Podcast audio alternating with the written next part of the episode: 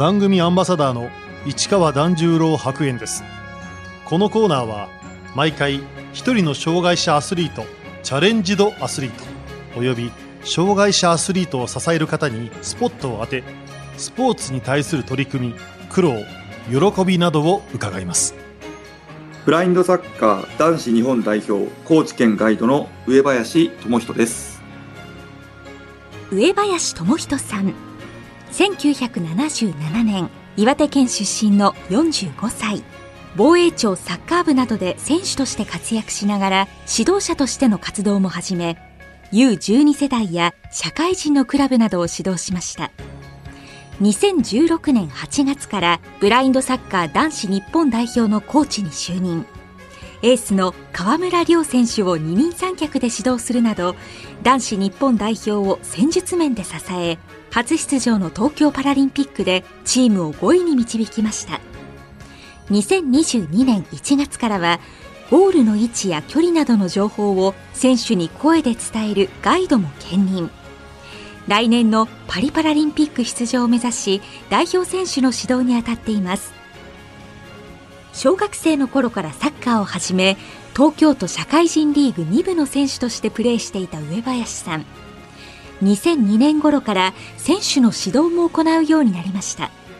一番最初は子供の方ですね。まずサッカーのスクールを地域でやってもらえないかというふうな話をいただいたのでそこから始めたのとともにクーバーコーチングというところでサッカーの指導を勉強するようになりました。指導者の面白さに目覚めたのは、初めて2、3年経ったぐらいですね。その時に教えた子たちがすごく変化をしたので、成長してその変化にすごく感動したのを覚えていますし、その子たちが今もあの J リーグとか海外で結果を出しているのをすごく嬉しいなと思ってます。上林さんがサッカーを教えるときに心がけていることは？まず一つ目は選手に嘘をつかないということですそして二つ目はちゃんと見ないと見えないところまで見るということです。すごく上手い選手だったりすごく元気がある選手っていうのは当たり前に目立つのですぐわかるんですけどもそうではなくて準備とかその前の段階からしっかり備えてくる選手表だったところじゃなくて裏の方でもしくは見えないところで頑張っている選手そういうところも拾えるように選手たちを見ようとしています。2016年8月上林さんはブラインドサッカー男子日本代表のコーチに就任します技術や戦術を教えるテクニカルコーチとしてオファーを受けた経緯は？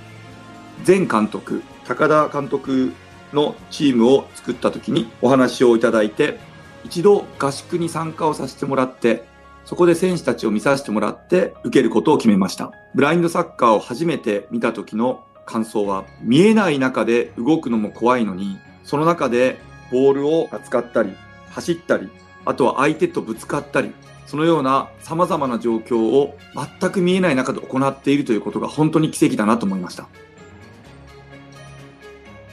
上林さんがコーチに就任する直前ブラインドサッカー男子日本代表はリオパラリンピックの予選で敗れ悲願のパラリンピック初出場を逃していました監督からの要望は選手のまず技術的な能力を上げるということそれから戦術的な理解を深めるということこれが大きく挙げられた2点です私たちのチームになってからは4人で攻めるし4人で守るというふうなサッカーに変わっていく段階でした。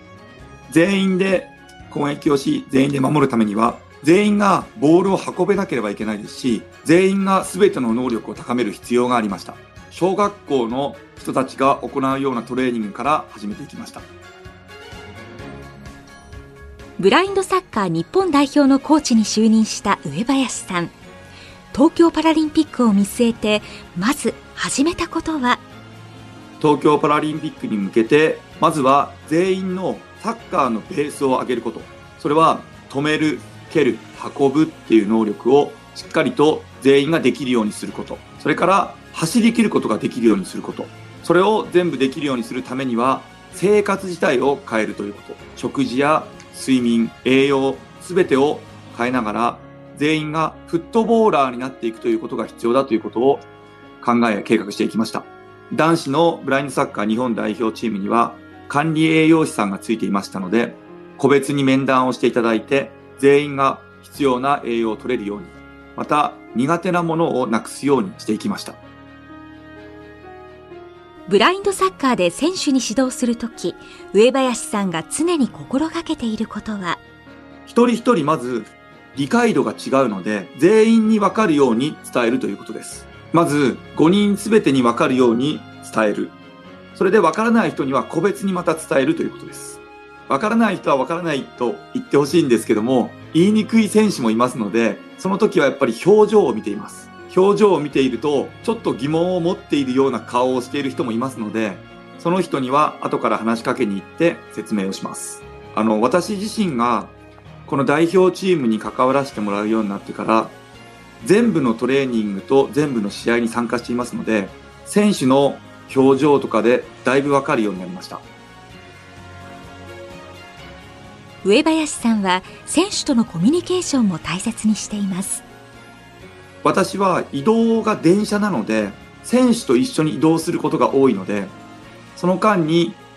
様々な選手と話すようにして選手の普段のことプライベートのことなども聞きながら話しやすいような環境を作ろうとしています日本代表のエース、河村亮選手とは、全体練習とは別の日に、マンツーマンで個別トレーニングを行うようになりました。そのきっかけは、2017年アジア選手権で負けた後に、河村選手が自分の不足部分をすごく感じていたので、それを鍛えたいということで依頼がありました。ブラインドサッカーの選手は、やはり健常者、見える人のサッカーの選手よりは、圧倒的にこう動ける能力が低いんですけども、河村選手は見えるサッカーの選手に近いような動きをできるので、その精度をもっともっと上げていくということでした。河村選手を指導したことで、上林さんが指導者として得たものは？まず、探求心というものがやはり私ももっともっと深くなりました。それによって、もっと突き詰めることだったり、極めることだったりっていうものを以前よりも求めるようになりました。これがすごく勉強になった点の一つです。選手によって当然タイプがありますので、できる選手はやはりもっともっと突き詰めてやっていくということが可能だということを知るようになりました。東京パラリンピックはコロナ禍で1年延期。選手たちは練習することもできなくなりました。その間はどうしていたんでしょうか？まずは健康のために全員で休もうというところから入ったのが大きなポイントだったと思います。健康な体があってのサッカーだということです。コロナ禍においてまだコロナの状況とかかかってしまったらどうなるかとかそういうものがはっきりわからない時でしたのでまずは感染しないようにその上で自分とまた家族が健康であるようにその上でサッカーがあるというふうな考え方のもとにまずは休んでそこから期間を待ってオンラインのトレーニングを始めるようになりました。2021年東京パラリンピックの前にワールドグランプリが日本で開催されました。日本は強豪を倒し準優勝。戦術や技術面で格段の進歩が見られました。私たちのサッカーは人もボールも動くサッカーだったので、それがそのワールドグランプリという大会で体現できたので、これはいい挑戦ができるんじゃないかなと確信しました。迎えた東京パラリンピック。開催国枠でパラリンピック初出場となりましたが、チームの目標は？メダルの獲得です。私個人としては、ぜひ金メダルを狙いたいと思ってました。私たちが10回挑戦して1回できるかなというふうなぐらいの可能性でしかなかったんですけども、それでも金メダルを目指さない理由はなかったので、金メダルを狙いたいと思ってました。予選リーグ初戦、日本はフランスと対戦。4対0で快勝し、幸先のいいスタートを切りました。初戦のフランス戦なんですが、分析をしていた結果、勝利はできると確信はしていましたが、4対0はできすぎでした。私たち日本代表チームが行うサッカーがフランスに対して適用できると確信していたので、そこをうまくつけたことで4点取れました。しかし、次のブラジル戦では0対4で敗れ、続くアジア王者の中国には0対2で連敗。日本の敗退が決まりました。ブラジルとの戦い、そして中国との戦いは、どちらもアグレッシブにいけなかったところがすごく悔いが残るものでした。ただ、両チームともやはり実力は私たち日本代表よりも確実に上だったので、その中であのような、えー、敗戦になってしまったのはすごく残念なことでした。敗れたブラジル、中国戦で見えた課題は？ブラジルと中国と戦ってみて見えた課題というのは個人の能力の差、そしてチームとしての成熟の差をすごく感じました。個人も戦術ももっと高めなければいけないということを確実に感じました。東京パラリンピックで決勝トーナメント進出を逃した日本は5位6位決定戦に回りました。相手は世界ランク3位の強豪スペインでした。予選で、えー、決勝トーナメントに行けないということが決まってしまった時のショックは大きかったんですけども初めて参加するパラリンピックにおいて入賞すると最後の試合を勝利で飾るということは私たちチームとしてはすごく大きなモチベーションになったので、考えを切り替えてアグレッシブに戦ってスペインに勝利しようというふうな形で臨みました。試合は日本が先制。この1点はまさに理想的な点の取り方だったと上林さんは言います。スペイン戦の得点は普段はコーナーキックの時に1人後ろで守っていて3人で攻めるんですけども特別に練習していたコーナーキックで4人で攻めるというような形をその得点のシーンは取りました。そしてそれが見事うまくいった得点だったので本当に理想的でしたし力を受けましたし感動しました。日本は逃げ切って1対0でスペインに勝利。初出場で5位という成績でした。東京パラリンピックを終えて見えたものは個人の能力をもっと上げること、そしてチーム全体、これは試合に出る4人じゃなくて、関わる全員ですね。ブラインドサッカーの選手全体の能力を上げて、競争意識をもっと持たせること、そしてその上で勝負強くなることが本当に必要かと思いました。次のパリパラリンピックは来年に迫っています。今後の目標は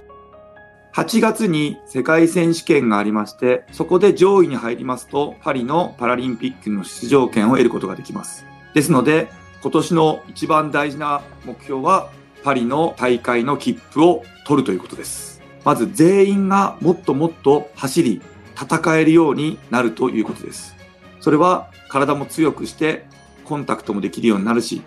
ボールも全員が受けれるようになる。そして運べるようになる。その上でアグレッシブに戦っていけるようになるということです。中川新監督のもと、上林さんは2022年1月からはコーチの他にコーラー、ガイドも兼任することになりました。今の日本代表チームのサッカーにおいて攻撃、キーパー、また監督がやっているセンターガイドという見える人たちが指示を与えるところもすごく重要視されていますのでそれによって長く一緒にやっていて、戦術も理解している私がやった方がいいということで声をかけていただきました。ブラインドサッカーの試合においてガイドというのは、攻める方のゴール裏に立って攻撃の指示だったり、シュートのタイミングだったり、相手の状況だったり、